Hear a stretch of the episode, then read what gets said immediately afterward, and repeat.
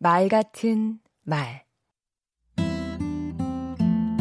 안녕하세요. 강원국입니다.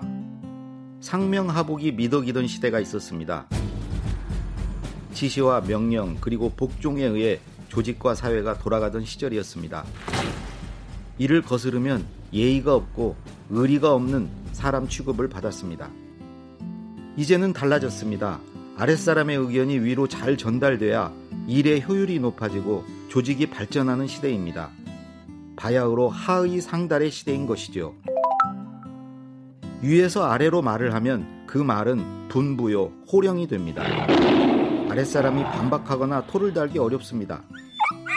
하지만 아랫직원이 먼저 얘기를 꺼내면 어떤 상황이 벌어질까요? 윗사람은 반문하고 반론을 제기합니다. 그래서 감론을박이 이루어집니다. 최소한의 예의만 지킨다면 허심탄회한 대화로 훨씬 효과적인 소통이 가능해집니다. 코칭도 마찬가지입니다. 세상 일을 배우고 깨우치는데 위아래가 있을 수 없지요.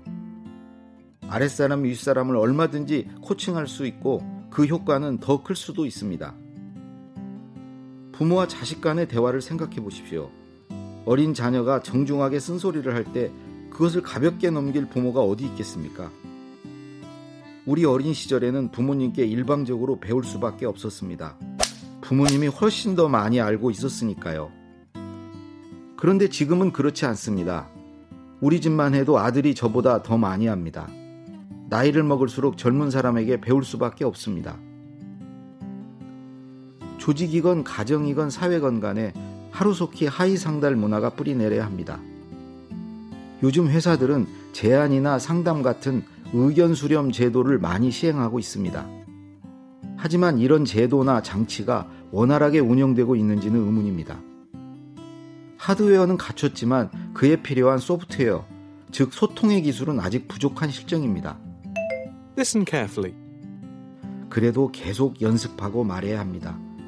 이제 아랫사람들이 입을 닫은 조직은 희망이 없습니다. 조직 안에 말이 줄어들어선 안 됩니다. 물은 위에서 아래로 흐르지만 말까지 그럴 필요가 있을까요? 거꾸로 타서 효율이 좋은 건 보일러만이 아닙니다. 말도 그렇습니다. 강원국의 말 같은 말이었습니다.